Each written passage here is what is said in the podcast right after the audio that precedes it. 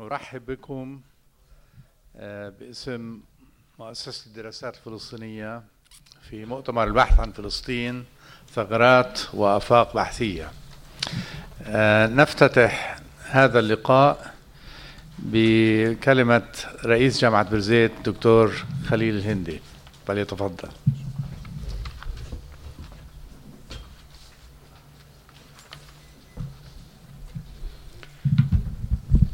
أصحاب المعالي الوزراء وأعضاء اللجنة التنفيذية رئيس مجلس أمناء جامعة بيرزيت سيداتي سادتي. يسعدني أن أرحب بكم باسم جامعة بيرزيت وكذلك باسم مؤسسة الدراسات الفلسطينية التي يشرفني الانتماء إليها أيضا. لقد لعبت المؤسستان دورا حاسما في تشكيل الهوية الجمعية الفلسطينية وصياغة الرواية الفلسطينية وتقديم صوره فلسطين الحقيقية إلى العالم.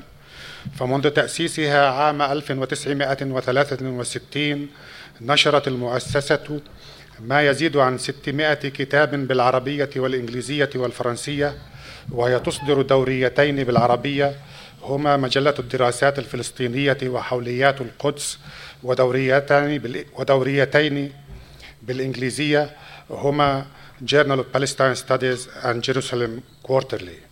بالإضافة إلى تنظيمها لطيف عريض من الندوات والمحاضرات وتوفيرها للباحثين موردا كنزا يتمثل في مركز المعلومات والتوثيق التابع لها.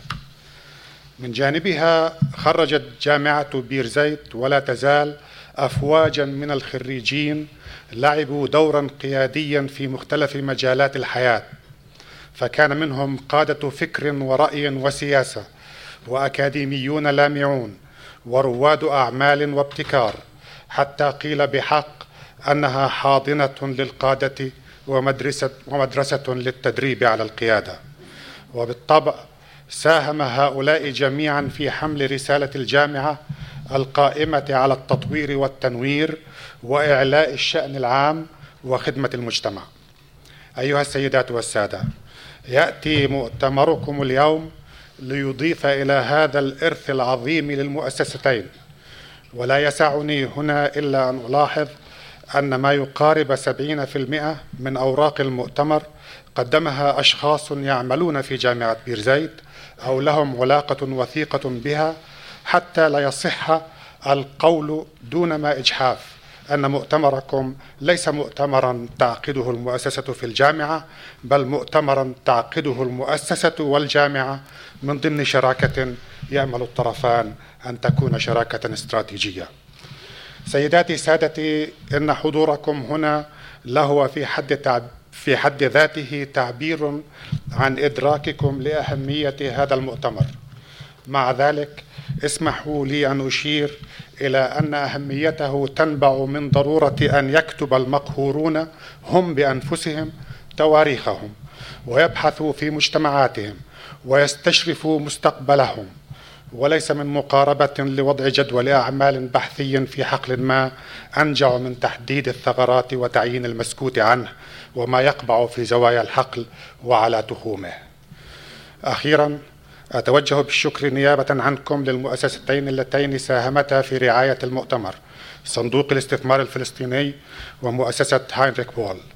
وكذلك لمن بذلوا جهدا عظيما في تنظيم هذا المؤتمر وأخص بالذكر خالد فراج وسليم تماري وعبد الرحيم الشيخ.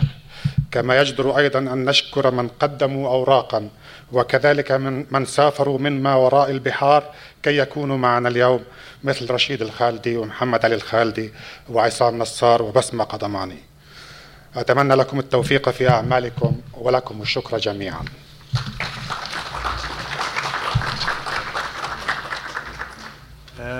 أدعو إلى المنصة الدكتور يواكيم بول من مدير مؤسسة هنش بول الداعمة للمؤتمر. فليتفضل.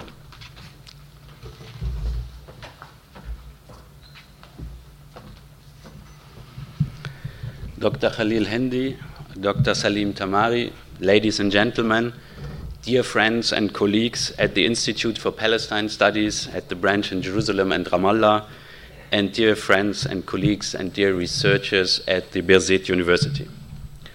It's a pleasure and an honor for me to be here representing the German Heinrich Böll Foundation and speaking at the opening of this conference on researching Palestine or searching Palestine, as alluded to at least in the English title of the conference, and I assume the Arabic title, Al Bahs an Palestine, carries the same sort of double meaning researching and searching.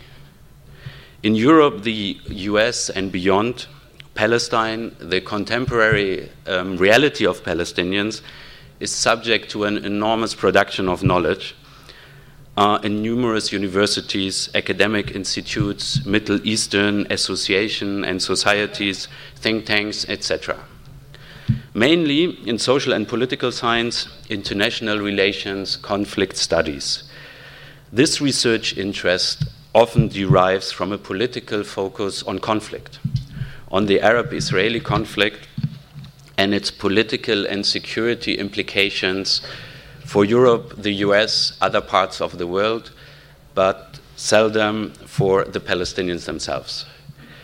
I'm pleased to be at this conference today, therefore, which aims at defining the gaps and horizons, the gaps and horizons in research, um, against the background of the political situation for the Palestinians and the political situations the Palestinians are in, or the political predicament um, of the Palestinians, as it is often referred to. And I think that we, as international organizations active here in Palestine, have a role in participating in this debate and, more importantly, communicating its result and conclusions back to our constituencies in our respective countries. Um, I think it is important to mention here as well, and I think it will be surely done um, um, by the organizers of the conference, that this event today and tomorrow is based on a series of meetings, workshops, discussions that happened throughout the past month, um, defining the subjects and different focuses of the conference, thus basing it on a, on a broad uh, approach to the subject.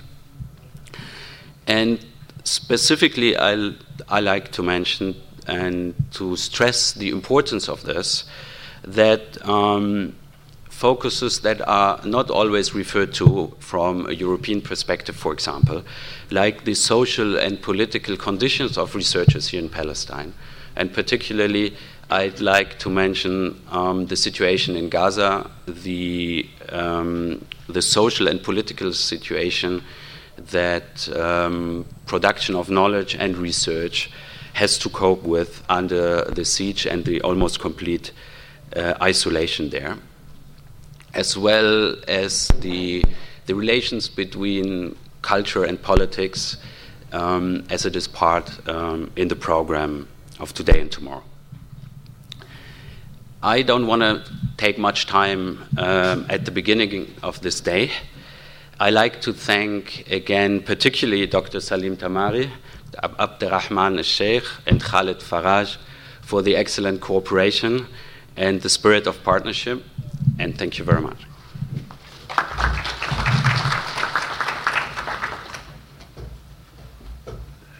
أدعو إلى المنصة الأستاذ الزميل جمال حداد مستشار رئيس صندوق الاستثمار الفلسطيني الداعم لهذا المؤتمر فليتفضل صباح الخير. ما حبيتش ألبس جرافي اليوم عشان تبعون ال business بيلبسوا جرافي والاكاديميين لا عكستها اليوم أنا.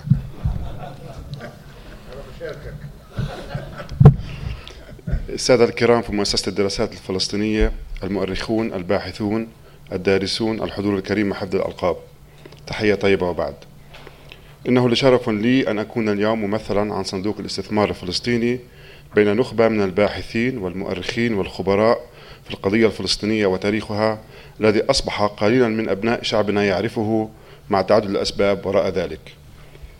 من الوهلة الأولى عند الاطلاع على عنوان المؤتمر البحث عن فلسطين يخطر في بال القارئ وكأن فلسطين لا ذكر لها في الكتب أو الأبحاث التي أعدت على مر العقود الماضية إلى وقتنا الحالي. لكن المثير للاهتمام في هذا المؤتمر أنه يصب كل اهتمامه على الواقع الفلسطيني والهوية الفلسطينية ومن المثير للاهتمام أيضا أن هذا المؤتمر يسلط الضوء على جميع الأبحاث والدراسات التي أعدت سابقا في فلسطين وتحويل ثغراتها إلى آفاق بحثية تصب في نهاية المطاف بمصلحة القضية الفلسطينية وإخراجها من قضية لاجئين ومساعدات إلى قضية دولة تبحث عن مصالحها ووجودها على الخارطة العالمية. ومن هذا المنطلق قام صندوق الاستثمار الفلسطيني بالانضمام إليكم ليكون أحد شركاء المؤتمر. وذلك ضمن السياق العام للتعاون مع مؤسسة الدراسات الفلسطينية حيث أننا شركاء بالعمل ضمن برنامج متكامل بعدة محاور سيتم تنفيذه على مدار عام. الحضور الكرام لقد قبلنا الصندوق مجموعة من القيم التي تشكل منبع لإلهام كوادره والعاملة فيه في تطوير البرامج والخطط الاستثمارية للصندوق والتي تمثل ضوابط تنفيذ عملنا وقد انعكس ذلك على أرض الواقع على شكل مشاريع استثمارية متنوعة ذات بعد تنموي مسؤول. هدفها النهائي تعزيز انتماء كل فرد منا لهذا الوطن الحبيب. وإن كان هدفنا النهائي هو الاستثمار من أجل الإنسان لذلك فقد كانت لنا برامجنا التي نخصصها مباشرة لخدمة المجتمع ضمن قطاعات حيوية ومتنوعة. لذلك فقد امتدت رؤيتنا في الصندوق لتشمل برامج على صعيد التنمية المجتمعية والتي تتعدى كونها عملا خيريا محضا. بل نعتبرها استثمارا مجتمعيا مستقبليا مستندا إلى قوته الكامنة في مجالات وقطاعات عمله. ووجودنا هنا اليوم ليؤكد انسجامنا مع دور المجتمع التي نطمح إليه. قبل أن أختم بس بحب أقول وأنا جاي الصبح على الطريق كنت أسمع مرسيل خريفة وتذكرت إن أنا جاي عشان مؤتمر الاستثمار مؤتمر آه، الدراسات البحثية وتذكرت إنه لما قريت الوراء بيحكوا عن عن البحث في مجالات مختلفة بس بدي أقول مارسيل ذكرني في البحث في الإنسان. ليش واحد زي مارسيل خليفة بيغني لفلسطين بهال بهالشغف وهالحب وهال وهال وهالعاطفة؟ بفكر كمان إذا بتطرق المؤتمر للجانب الإنساني والبحث في الإنسان الفلسطيني بكون خطأ خطوة إضافية لقدام. وشكرا لكم جميعا.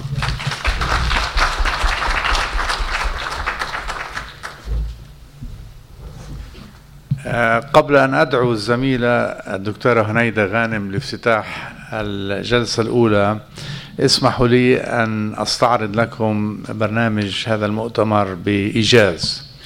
آه، بدأ آه، بدأت حصيلة هذه اللقاءات قبل حوالي عام بفكرة أن تعقد لقاءات شبه شهرية. آه، جاءت الفكرة بتشجيع وتنظيم آه، وإدارة من الزميل عبد الرحيم الشيخ الموجود بيننا اليوم والزميلة الحاضرة الغائبة سامرة سمير. آه، والهدف منها البحث عن فلسطين بالمعنى المزدوج. أين أين تقع فلسطين في أجندات البحث العلمي؟ يعني معالجة لمستوى وجودة ومشاكل بحثية في أجندات البحث العلمي وأيضا بالمعنى الثاني ما هي الثغرات الموجودة في أجندات البحث الحالي وما هي إمكانيات تجاوزها؟ هذا المؤتمر حصيلة 14 لقاء من هذا النوع. معظمها في مواضيع متباينة في العلوم الاجتماعية هدفت إلى إعادة النظر بما هو مألوف ولكنه غير مبحوث وفتح الباب عما هو مغلق مما يتوجب بحثه. شارك في هذه اللقاءات الشبه شهرية حوالي ثلاثين باحثا في كل لقاء آه، عقدت في رام الله ثم جاءتنا فكرة جمعها مرة واحدة في مؤتمر يفتح للجمهور بحيث يجري التفاعل بين جمهور أوسع من الأكاديميين والباحثين وبين مقدمي الدراسات في هذه اللقاءات. آه، عشان تاخذوا فكرة بس آه، شو آه، محاور هذه اللقاءات اللي جمعت في ستة محاور. سأتلو عليكم مواضيعها البحث عن فلسطين ثغرات وأفاق بحثية تعالج سياسات الخفاء والتجلي والعلوم الاجتماعية الفلسطينية كمعرفة استعمارية. المحور الثاني التاريخ الفلسطيني الحضور والغياب والذي يعالج قضايا التأريخ. المحور الثالث الفلسطينيون وقوننة فلسطين والذي يعالج ثقافات التنمية. والتنمية الثقافية. المحور الرابع سياسات الثقافة الفلسطينية وقوانينها. والمحور الخامس حول الجغرافيا. فلسطين الكبرى وفلسطين الصغرى جغرافيات متخيلة. والمحور السادس والأخير غدا آه، فلسطين وثغرات التنمية والاقتصاد الذي يحوي على أربع جلسات آه، تتراوح من اقتصاد السوق وبيئة البحث التنموي في فلسطين وتطوير المدن الجديدة آه، مثل المدن التي يجري إنشائها في فلسطين ومواضيع الخصخصة.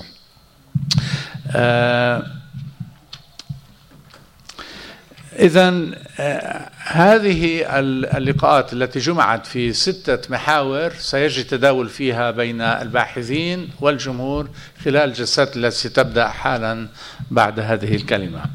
بحب آه، قبل أن أفتح المجال للجلسة القادمة أن أشكر إدارة وجامع ورئيس جامعة برزيت التي استضافت هذا المؤتمر. أشكر الجهات الداعمة ممثلة بصندوق الاستثمار الفلسطيني ومؤسسة هنريش بول.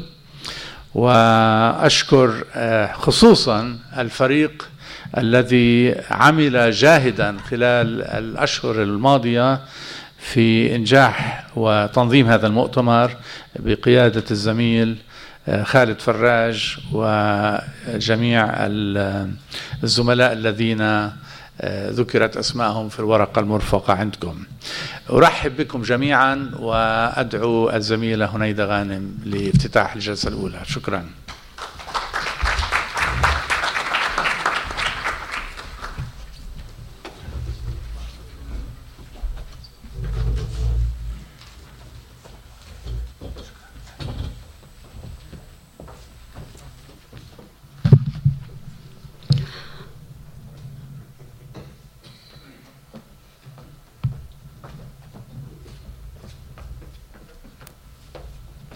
أهلا وسهلا بالجميع. أنا حكول أو خالد فراج قاعد حد بكل كل هذا بدك تحكيه بقول له بحاول أخسر قد ما بقدر بس ما بوعد.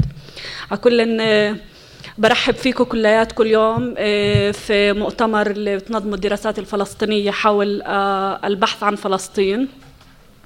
آه مش رح أكشف سر إذا بقول لكم إنه لما شفت عنوان المؤتمر البحث عن فلسطين صابني نوع من الارتباك لأنه للوهلة الأولى البحث عن فلسطين هل فلسطين مفقودة؟ يعني هل فلسطين ضائعة؟ أنا أعرف أين فلسطين حدود فلسطين. لكن هذا كان الوهلة الأولى طبعا. وإحنا جايين من السوسيولوجي وعادة آه، من علم الاجتماع. نحاول دائما أن آه، نعقد الأمور أكثر من مجرد العنوان الأول أو من مجرد المشاعر الأولى التي آه، تراودنا. آه،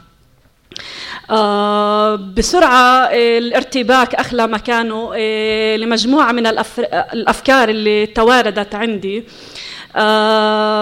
فلسطين حاضرة ولكن هي حاضرة بمقدار غيابها أنا برأيي. هي طاغية طاغية الوجود طاغية بوجودها اليومي والدائم ولكنها أيضا طاغية بمقدار فقدانها. إيه، بكلمات أخرى هي وجود محدد في الجغرافيا نعرف كلنا حدودها وخارطتها ولكنها صارت عصية علينا. نعيشها من خلال تجربة الحاضر ولكن الحاضر اغترب عنا وأخذ منا أو من المكان كل ملامح الإلفة التي كانت آه، مكانا معينا لأحلامنا وأفكارنا وحنيننا إلى آخره.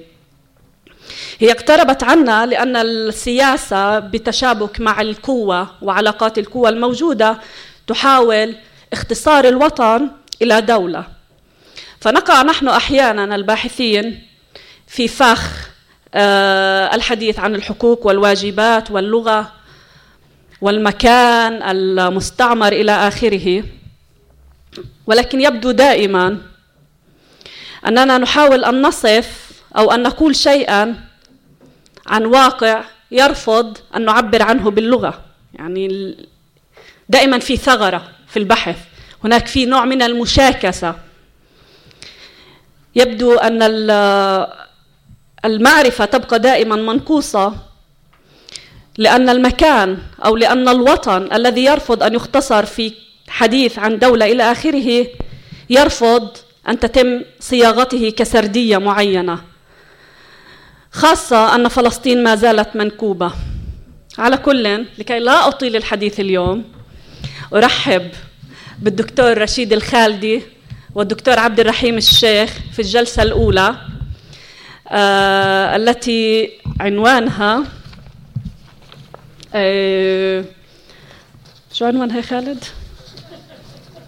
ضيعتوني شايفين؟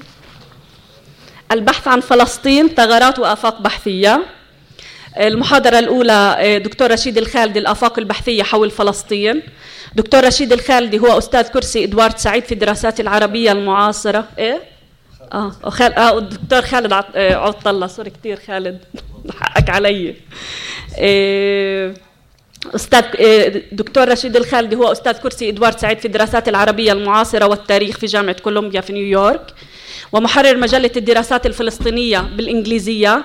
له العديد من الكتب حول فلسطين منها الجدار الحديدي قصة النضال الفلسطيني من أجل الدولة والهوية الفلسطينية بناء الوعي الوطني الحديث. إيه، ستكون ورقة الأستاذ إيه، أو الدكتور رشيد الخالدي حول الآفاق البحثية حول فلسطين. دكتور عبد الرحيم الشيخ شاعر وأكاديمي فلسطيني رئيس دائرة الفلسفة والدراسات الثقافية ومدير برنامج الدراسات العربية المعاصرة في جامعة بيرزيت. وهو باحث في مؤسسة مواطن والمؤسسة الفلسطينية لدراسة الديمقراطية سوري المؤسسة الفلسطينية لدراسة الديمقراطية ومؤسسة الدراسات الفلسطينية. ويتركز عمله, عمله البحثي على القومية وسياسات الهوية الفلسطينية إضافة إلى دراساته في النقد الفني والشعرية العربية آه، والترجمة. آه، كمان آه، دكتور عبد الرحيم راح تكون عنوان الورقة البحث عن فلسطين سياسات الخفاء والتجلي ولغة الشاعر حاضرة فيها تماما. دكتور خالد عط الله باحث في العلوم الاجتماعية وفلسفتها يدرس في دائرة علم الاجتماع والإنسان في جامعة بيرزيت وقد صدر له كتاب النقد والثورة دراسة في النقد الاجتماعي عند علي الشريعتي وبالإضافة إلى مجموعة من الدراسات الأخرى. وراح يعطي ورقة اليوم حول العلوم الاجتماعية الفلسطينية كمعرفة استعمارية. إيه، كل واحد له ربع ساعة. وبتأمل أنه الالتزام في الوقت. شكرا جزيلا.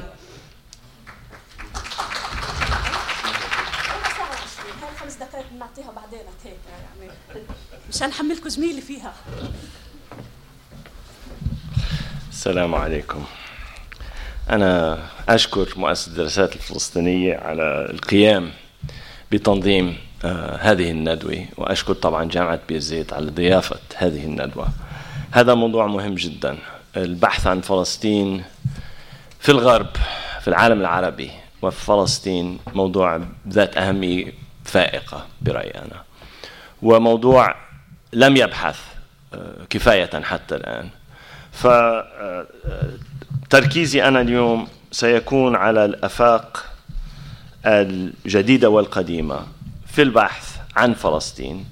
خاصة في الغرب ولكن أيضا في الوطن وفي العالم العربي. آه، خلال السنوات الأخيرة نال البحث عن فلسطين وعن ظروف الشعب الفلسطيني اهتمام زايد عند الباحثين في عدد من الحقول البحثية. كان هذا التزايد في الاهتمام نتيجة لعدة عوامل منها اهتمام الباحثين الفلسطينيين بدراسة مجتمعهم تاريخهم حضارتهم صراعهم مع الصهيونية. ومنها أهمية المسائل التي تتعلق بفلسطين من الناحية النظرية على سبيل المثال فيما يتعلق بدراسة الكولونيالية الاستعمار. فلسطين لها مركز مهم جدا نظريا. وأيضا من الناحية الإخلاقية لأن القضية الفلسطينية ذات أهمية إخلاقية وقانونية آه، في العالم آه، أجمع. ومع ذلك تبقى أو يبقى البحث عن فلسطين يتوجه الكثير من العقبات. سأتكلم اليوم عن الحقول حيث نجد برأيي أنا عمل مميز ومتقدم عن فلسطين. بعد الحقول الأخرى الحقول البحثية الأخرى التي تواجه مشاكل عقبات ثغرات آه، وبعد آه، العقبات الرئيسية التي لا تزال أمامنا كباحثين آه، حول فلسطين. إذا سأسأل أين تقدم البحث عن فلسطين؟ وأين نجد الثغرات الأكبر في البحث عن فلسطين؟ ومن المعلوم أن في الماضي كان البحث عن فلسطين في الجامعات الغربية وفي الغرب قبل 48 وبعد 48 أمر بصعوبة أمر صعب جدا. وهذا لعدة أسباب. تردد الأكاديميين الأمريكان والأوروبيين من القيام بالبحث عن فلسطين خوفا من الهجمات من زملائهم من وسائل الإعلام الصهيونية من الجامعات نفسها. وكان يخشون أيضا قطع المساعدات البحثية من المؤسسات التي تمول البحث أو من الجامعات نفسها. لذلك كان التهديد والوعيد الصهيوني ناجح إلى حد كبير في منع البحث عن فلسطين في الأكاديمية الغربية. وذلك لعدة لعدة سنوات بعد عام 1948 وكما تعلمون توجد عقبات كبيرة أمام البحث عن فلسطين في العالم العربي طبعا لأسباب أخرى. لا يوجد لوبي صهيوني في العالم العربي الحمد لله. يوجد لوبي الأنظمة العربية التي تخاف آه، آه، آه، الكلام تخاف من الكلام الصريح عن فلسطين والقضية الفلسطينية وأحوال الشعب الفلسطيني. وعلى سبيل المثال وليس الحصر أتذكر جيدا بحث قام به تنظيم تي أو, أو مؤسسة تيم في بيروت من أجل الأكوا اللجنة الاقتصادية لغرب آسيا. في أواخر السبعينات وبداية الثمانينات. وكان هذا البحث موضوعه الأحوال الاجتماعية والاقتصادية للشعب الفلسطيني بالشتات. وكان هذا يمكن أهم بحث قام به فريق من الباحثين الفلسطينيين حتى هذا هذه اللحظة حتى أواخر السبعينات أوائل الثمانينات. ولم ينشر هذا البحث حتى هذا اليوم بسبب اعتراض عدد من الدول العربية ومرمية لا يزال هذا البحث بسبب اعتراض هذه الدول. إذا بحث كان نتيجة عمل فريق مكون من حوالي 20 أو 30 من أهم الباحثين الفلسطينيين والعرب المتواجدين في بيروت في أواخر السبعينات والثمانينات. انتهى واختفى وما حدا شاف هذا البحث حتى هذا اليوم.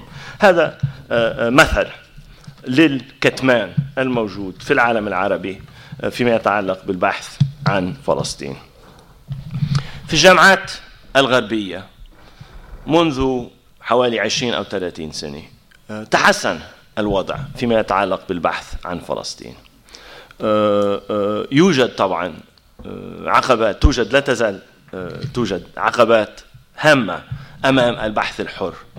ورأينا في جامعة كولومبيا جامعتي.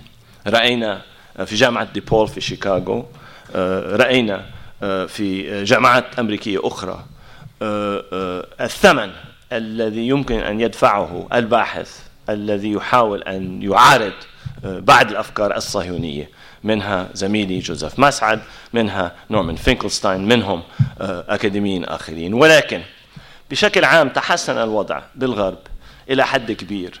لدرجة أنه يوجد توجد إمكانية للحديث عن فلسطين في المجال الأكاديمي, الأكاديمي الأمريكي وفي الجامعات الأمريكي آه، بشكل أوسع وأكبر آه، آه، من من أي فترة مضت. وهذا التقدم سأتكلم عنه لاحقا. في العالم العربي لم يتحسن الوضع برأيي أنا آه، يوجد توجد حساسية آه، لدى الأنظمة العربية آه، تجاه فلسطين التي لم تتغير حتى الآن ونرى في فلسطين مشاكل أخرى منها المشاكل التي تواجهها طبعا الجامعات الفلسطينية بسبب ظروف الاحتلال ومنها المشاكل السياسية التي تعاني منها يعاني من منها الشعب الفلسطيني. لم تتحسن طبعا أحوال البحث للفلسطينيين أم للأجانب الذين يريدون أن يبحثوا عن فلسطين؟ أنتم أدرى مني فيما يتعلق بهذه المشاكل مشاكل التنقل مشاكل البحث مشاكل الذهاب والإيهاب إلى آخره داخل فلسطين خارج فلسطين من فلسطين إلى الخارج إلى آخره. هذه مشاكل معروفة وتعيق دائما وأبدا بعد الأمور البحثية فيما يتعلق بفلسطين. ولكن هذه ليست أهم عقبات أمام البحث عن فلسطين برأيي أنا. من أهم العوائق للبحث عدم وجود المؤسسات الأساسية للبحث على سبيل المثال التاريخي أرشيف مركزي أرشيف وطني مكتبة وطنية متحف وطني. جميع هذه المؤسسات طبعا مفقودة بسبب عدم وجود دولة فلسطينية. في في دول أخرى فرنسا الولايات المتحدة إسرائيل تركيا توجد جميع هذه المؤسسات قوية مدعومة من الدولة وتتمتع باحترام الجميع وتعمل طبعا لتعزيز الرواية الوطنية. عادة ولكن تسمح للباحثين بالقيام بالبحث الحر وبإيجاد الوثائق أو المصادر. لمعارضة هذا هذا هذه الرواية هذه الرواية الوطنية. جميع هذه الوسائل طبعا مفقودة لدينا. لم يوجد أرشيف وطني. لم يوجد شبكة لربط الأرشيف الموجود في الجامعات والمؤسسات إلى آخره. طبعا الكثير من الباحثين يعملون الآن على ربط الموجود من الأرشيف أو من المكتبات ولكن هذه الجهود لا تزال بديهية حتى الآن. وحتى لما نرى دعم خارجي للباحث في فلسطين نرى إنه الأجندة أو الغايات والأهداف لهذه المؤسسات الأجنبية في الكثير من الأحيان هي التي تدير أو توجه البحث الناتج عن هذه الأموال. طبعا إذا يريدون الممولين أن يعرفون عن موضوع معين هذا هو الموضوع المعين الذي يتم البحث عنه. هذه هذا وضع غريب عجيب وضع شاذ نتيجة لاوضاعنا الشاذة وموجودة في كل الدول العربية على سبيل المثال لبنان حيث الدولة ضعيفة. إحنا طبعا دولتنا مفقودة آه، كشعب فلسطيني. ولكن هاي هاي مشكلة عويصة آه، آه، هيمنة الان جي اوز المنظمات الأجنبية على الأجندة البحثية أمر غريب وشاذ. ولكن نتيجة لضعف الدولة الفلسطينية. يوجد توجد طبعا مشاكل آه، آه، آه، في فيما يتعلق بالبحث عن فلسطين. منها وجود توجه عند الكثير من الفلسطينيين نحو أمور غير بحثية في التعليم. عندما أتكلم في الولايات المتحدة أمام جمهور عربي أمريكي يقولون لماذا لم يتم البحث عن فلسطين؟ لماذا لم نسمع آه، ناس يدافعون عن القضية الفلسطينية؟ وأقول لهم طيب أنتم بتبعتوا أولادكم وين؟ يتعلموا. تبعتون على مثلا جامعات يدرسوا تاريخ تبعتوهم على جامعات يدرسوا علم الاجتماع؟ لا.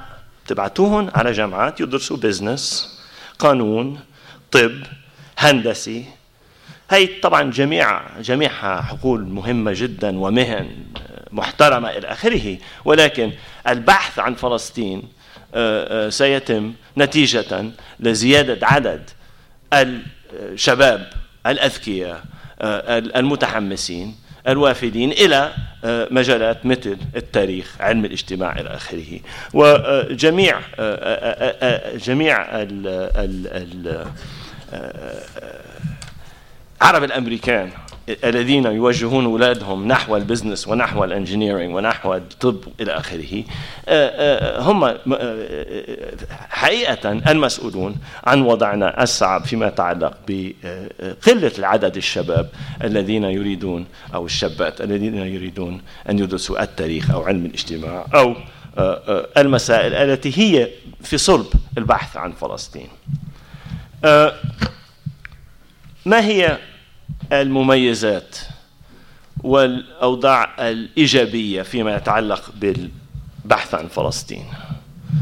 أنا رأيي أن عندنا كشعب فلسطيني مشكلة وهي غياب الدولة ولكن هذا رصيد أيضا لأنه لم يوجد لم توجد رواية وطنية مركزية مفروضة من دولة قوية عند الشعب الفلسطيني.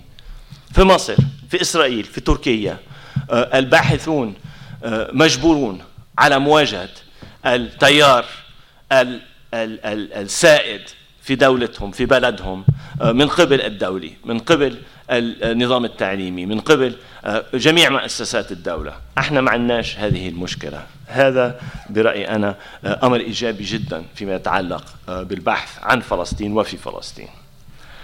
ما هي الحقول التي تقدمت آه، في آه، في السنوات الاخيره فيما يتعلق بالبحث عن فلسطين أنا طبعا مؤرخ ولكن ارى انه في مجالات علم الاجتماع آه، في مجالات الجغرافيا في مجالات ثقافيه تقدما ملموسا وتقدما فعلا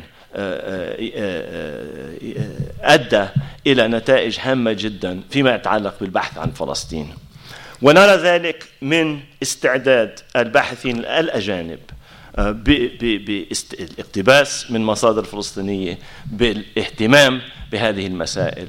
آه، بالغرب وبفلسطين برأيي أنا هذه الحقول الأقوى آه، فيما يتعلق بالبحث عن فلسطين. وهذا نتيجة لقوة البحث في فلسطين وقوة الباحثين الفلسطينيين في هذه الحقول. نرى ذلك في فلسطين ونرى ذلك في الدول العربية المحيطة في فلسطين حيث الباحثين الفلسطينيين المتواجدين في الجامعات العربية أيضا يلعبون دورا هاما في مجالات العلوم الاجتماعية وأصبحوا مرجع لجميع العلماء الأجانب في فيما يتعلق بهذه المسائل. وهذا صحيح أيضا فيما يتعلق بالأدب فيما يتعلق بالفيلم والسينما ومجالات ثقافية أخرى. بالنسبة للمجالات الأقرب إلى اختصاصي أي آه، التاريخ آه، آه، الآثار إلى آخره هذه حقول تؤثر عليها نفوذ وتأثير الدولة. بسبب فقدان مؤسسات وطنية مثل مكتبة وطنية أو أرشيف وطني. طبعا آه، في توجد ثغرة هامة بالنسبة للبحث التاريخي الفلسطيني وحول فلسطين. ولكن آه، آه، هذا هذه نتيجة طبعا سياسات الاحتلال ولكن نتيجة تقصير من مؤسساتنا إحنا الوطنية. نستثمر بالكثير من الاشياء نستثمر الحمد لله بالتعليم. يجب أن نستثمر أيضا في هذه المجالات البحثية الرئيسية المهمة. آه، الأرشيف الوطني المكتبة الوطنية ربط الربط بين آه، آه، جميع الفلسطينيين في الشتات وفي, وفي الوطن فيما يتعلق بالبحث. طبعا صعوباتنا في هذا المجال هي أيضا نتيجة سياسة الاحتلال. وهجمات الاحتلال على مؤسسات بحثية مثل مركز الأبحاث في بيروت سابقا وجمعية الدراسات العربية في القدس آه، لاحقا ومؤخرا. ولكن طبعا أهم مثل لتدخل الاحتلال آه، في هذا المجال في مجال الأثار آه، حيث الدولة الإسرائيلية تمنع وتسيطر على الأرض باستثناء بعض البقع تحت سيطرة السلطة الفلسطينية وتمنع التنقيب تمنع البحث الأركيولوجي آه، الأركيولوجي آه، في في معظم مناطق فلسطين منها طبعا القليل منها طبعا القدس إلى آخره. طبعا لم يكفي أن نقول أن الاحتلال هو يمنعنا من القيام آه، بعمل ما. آه، آه، يجب أن تكون بإمكانيتنا الحصول على سبل وطرق على سبيل المثال للبحث مع جهات أجنبية مع أنه ستعارض ذلك سلطات الاحتلال في مجال البحث الأركيولوجي الأثري وغيره. وأخيرا سأتكلم قليلا عن التاريخ. هنا آه، آه، نجد الكثير من الإنجاز إنجازات هامة ابتداء من الخمسينات آه، قام باحثين فلسطينيين في الأساس في فك الأسطورة الصهيونية منذ الخمسينات وليد الخالدي أرسكن تشيلدرز وغيرهم. وفيما بعد قام بعد المؤرخين الجدد الإسرائيليين بتفكيك آه، بعد الأساطير الصهيونية الأخرى. ولكن آه، فيما يتعلق ببناء سيرة موضوعية تشمل الرؤية الفلسطينية للتاريخ لتاريخنا. آه، التقدم متفاوت المستوى ومتفاوت النوعية وهذا لعدة أسباب. صعب جدا على على الباحثين الإسرائيليين الذي الذين فك فكفكوا وهاجموا الأسطورة الوطنية الإسرائيلية أن يقوموا برؤية أن يقوموا بالبحث الموضوعي حول فلسطين. لم يفهمون شيئا عن الثقافة والحضارة واللغة والمجتمع الفلسطيني. اطلاقا أحسن المؤرخين الإسرائيليين. ناس محترمين. في النهاية لم يفهمون شيئا عن صلب مجتمعنا. يوجد الكثير من الاجانب أحسن منهم ولكن في النهاية هذه مهمة فلسطينية. علينا ان أن نعطي العالم صورة تعني بفهمنا العميق لمجتمعنا ولتاريخنا وأن نضع أمام هذا العالم رؤية موضوعية ولكن تش... رؤية تشمل آه، آه، آه، آرائنا وفهمنا لتاريخنا. إذا مع أنه ممكن أن يساهم الكثير من الأجانب والإسرائيليين بكتابة التاريخ الفلسطيني في النهاية الواجب الأساسي يقع على عاتقنا.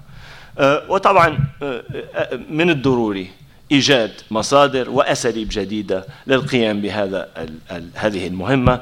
آه، لم يبقى لي الكثير من الوقت ولكن آه، أريد أن أنتهي على نقطة وهي انه الذي يريد أن يفهم التاريخ الفلسطيني لازم يفهم تاريخ العالم أيضا. لأنه إحنا مش بس جزء من العالم هذا كلام سخيف. إحنا من أهم مناطق العالم المرتبطة بباقي العالم. وذلك بسبب أهمية فلسطين الاستراتيجي والديني والإخلاقي والقانوني إلى آخره. معنى ذلك وطبعا هذا مش ليس أمر جديد علينا إذا أن نطور فهمنا للصهيونية من الكاريكاتير الموجود عند الكثير إلى فهم عميق. علينا أن نفهم دور الهولوكوست دور النازية في خلق ليس فقط الصهيونية. ولكن في خلق مشاكلنا إحنا كشعب فلسطيني. علينا أن نفهم كيف تؤثر العوامل الداخلية السياسية والاجتماعية في الولايات المتحدة وفي أوروبا خلال المئة سنة القادمة. كيف أثرت هذه العوامل الداخلية على السياسة الخارجية للولايات المتحدة لبريطانيا العظمى إلى آخره.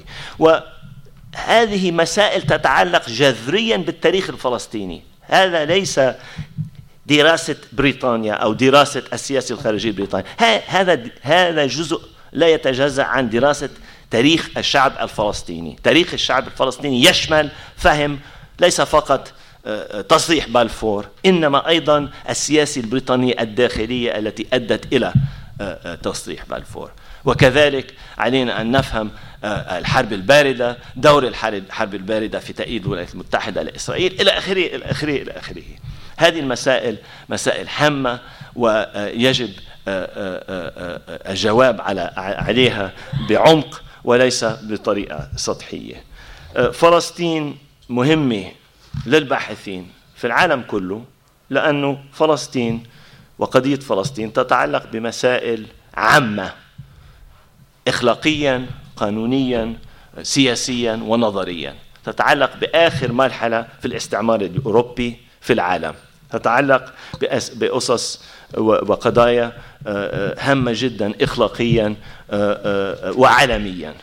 لهذه الأسباب لهذه الأسباب فقط ليس لأن الشعب الفلسطيني بحد ذاته مهم لأنه القضايا اللي إحنا متورطين فيها هامة جدا. يوجد اهتمام زايد في البحث عن فلسطين عالميا. حماس الشباب في الجامعات الأجنبية في الدراسة عن فلسطين في البحث عن فلسطين يتزايد سنة ورا سنة. إذا أردنا إحنا كفلسطينيين أن نلعب الدور الرئيسي وهذا واجبنا في البحث عن فلسطين علينا أن نقوي القوي عندنا من من من إمكانيات بحثية من طاقات بشرية من جامعات مثل جامعة بيرزيت.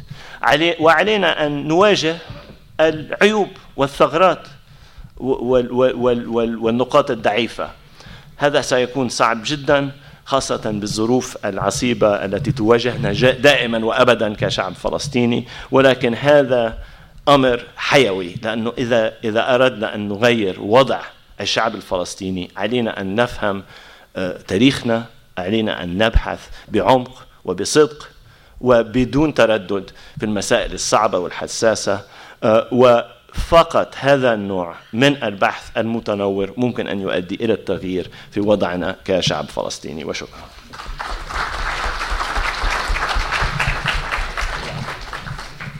شكرا جزيلا للدكتور رشيد الخالدي. آه، أعتقد إنه اثيرت مجموعة من النقاط اللي راح تشكل أساس لنقاش آه، لاحق خاصة فيما يتعلق أعتقد بقلب المرآة اتجاه الآخر والنظر إلى التعقيدات في المشهد العالم من أجل فهم ما يحدث عندنا. وربما سيكون لهذا علاقة أيضا في آه، إنتاج أو خلق وتشجيع باحثين للبحث في أمور أخرى غير فلسطين من أجل فهم فلسطين أيضا. أدعو إلى الم... دكتور عبد الرحيم الشيخ من عندك؟ أوكي زي ما بدك. إيه, تقديم الورقة حول البحث عن فلسطين سياسات الخفاء والتجلي. طيب شكرا. آه يعني بمارس بعض الخفاء من هون أسهل لخلط الأوراق. آه وسأبدأ من حيث انتهى الدكتور رشيد. آه مش شغال. يعني مضطر تمارس الخفاء برمزية من فوق.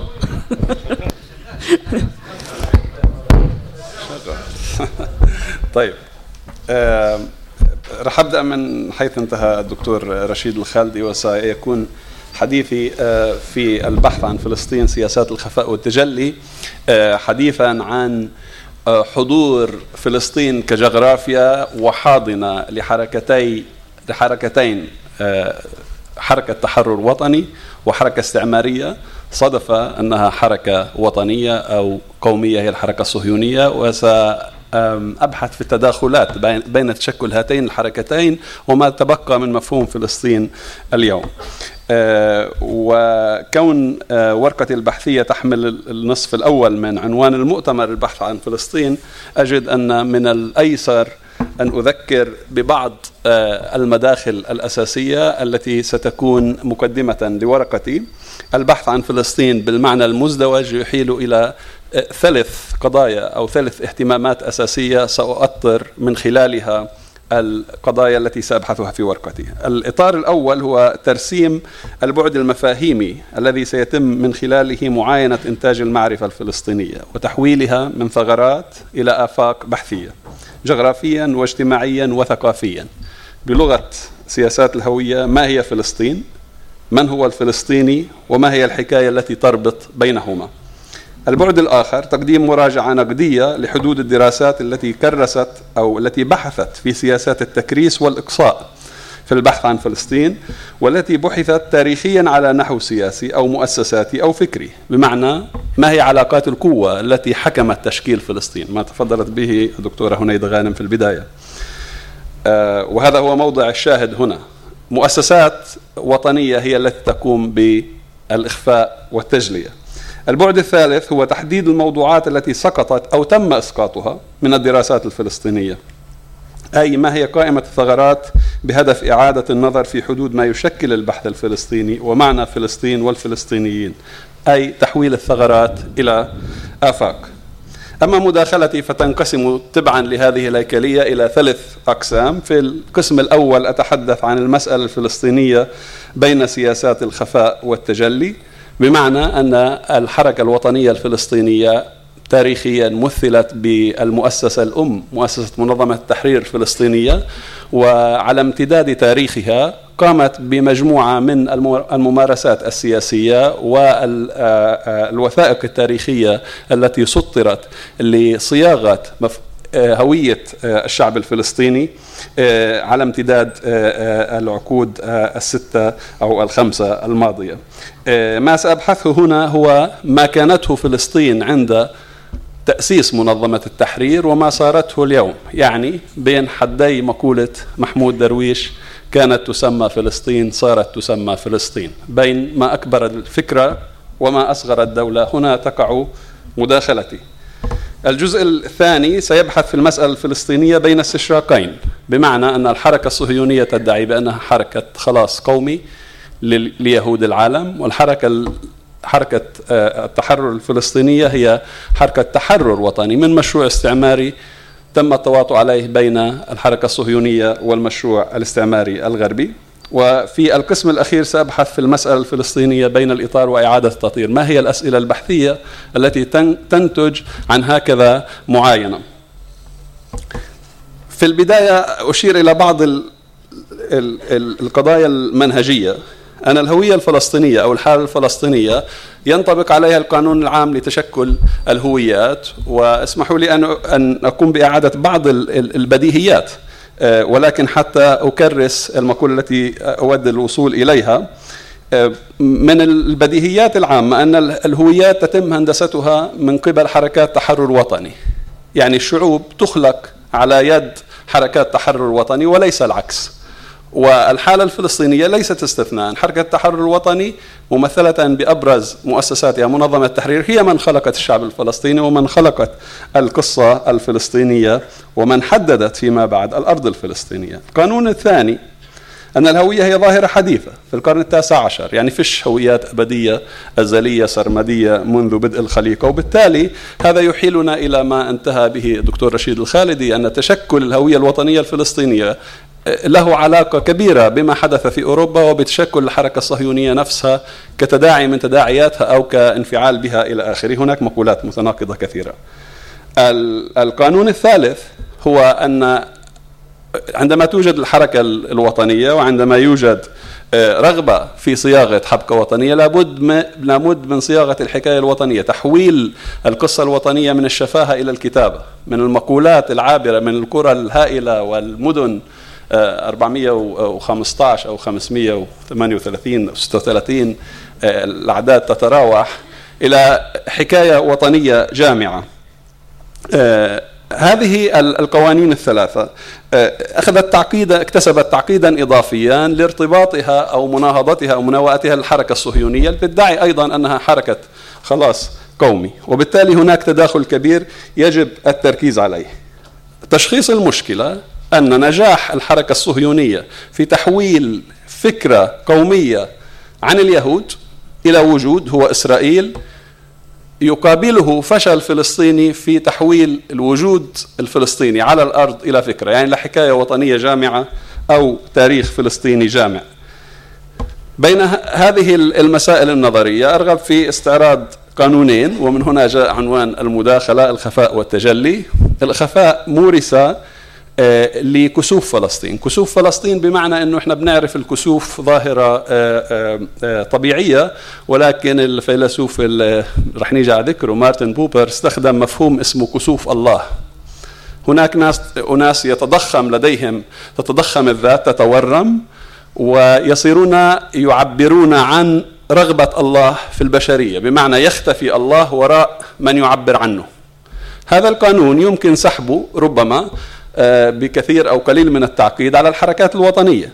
المؤسسة الوطنية حركة التحرر الوطني تقوم بدور المعبر عن رغبات الناس وآمالهم وخلاصهم. الخلاص مش فقط إلهي في أدوات تخلص البشر. وبالتالي يختفي المفهوم الأساسي لفلسطين وراء ما تحدد المؤسسة منظمة التحرير عن فلسطين على امتداد تاريخها.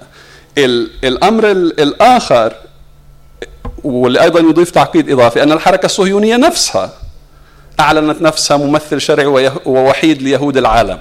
يعني أعلنت الوصاية على يهود العالم بما فيهم الفلسطينيين بما في اليهود الفلسطينيين واليهود العرب. على الرغم من أنها قادمة من المعين الأوروبي. القانون الثاني قانون التجلي وهناك في سؤال بالتاريخ يقال له السؤال الهومري ما هو تاريخ حروب البلبونيز؟ هل هو التاريخ ما قاله هوميروس عن الحروب أم أن هوميروس كتب التاريخ؟ هنا السؤال يحيل إلى المؤسسة مرة أخرى. كيف كتب التاريخ من قبل المؤسسة الوطنية؟ في اعتقادي هنا يكمن العمل. يعني إذا كانت الأولى الجانب الأول هو الثغرة فهذا هو الأفق. كيف نستعيد حقنا في الرواية؟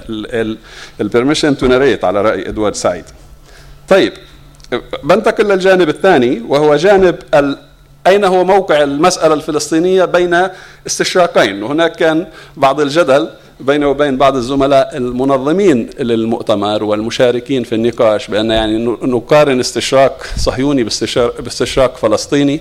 هنا أطرح أنه نعم حدثت حدثت عملية استشراق مزدوجة أدت إلى نفي وتقزيم عناصر أساسية في الحبكة الوطنية الفلسطينية ساهم فيها الاستشراق الصهيوني فيما يتعلق باليهود تعريف اليهود يهود العالم والاستشراق الفلسطيني بتعريف الفلسطينيين والفلسطنة وفلسطين تاريخيا كيف تم ذلك؟ إدوار سعيد بشخص المسألة ببساطة في أول وأفضل كتبه باعتقادي القضية الفلسطينية بأنه الصراع على فلسطين كان صراع حول فكرة فكرة فلسطين ويشير إلى ذلك من خلال استعراض رسالة من حايم وايزمان إلى بلفور ب 1918 اللي بيشاركوا فيها في الرأي أنه اليهودي الصهيوني الغربي يشترك أو ينتمي في اعتقاده وتصوره عن فلسطين إلى المعتقد الغربي بأن فلسطين هي مكان مقدس ولكن المشكلة الوحيدة فيها أنه فيها وجود غير غربي. يعني الفكرة غربية حول فلسطين ال ال ال الخلاصية هاي فلسطين التي نزلت زيون الذي أنزل من السماء إلى الأرض ولكن لا يوجد اشتراك في الوجود. اليهود مختفين من النسيج الجغرافي لفلسطين. وبالتالي فلسطين كانت فكرة يتم النزاع عليها. هنا يؤكد إدوارد سعيد ارتباط المشروع الصهيوني بالمشروع الأوروبي. يعني المسألة ما كانتش لا الهولوكوست ولا كانت اللاسامية في دراسات جديدة جيل أنيجار وغيره اللي بيحكوا. اختفى السامي اليهودي في القرن التاسع عشر. يعني المسألة لا كانت اللاسامية ولا كانت الهولوكوست كانت الرباط العضوي بين المشروع الصهيوني في تصوره عن أرض فلسطين وبين المشروع الاستعماري. إدوارد سعيد بيحيل على على إنه إنه كان في نوع من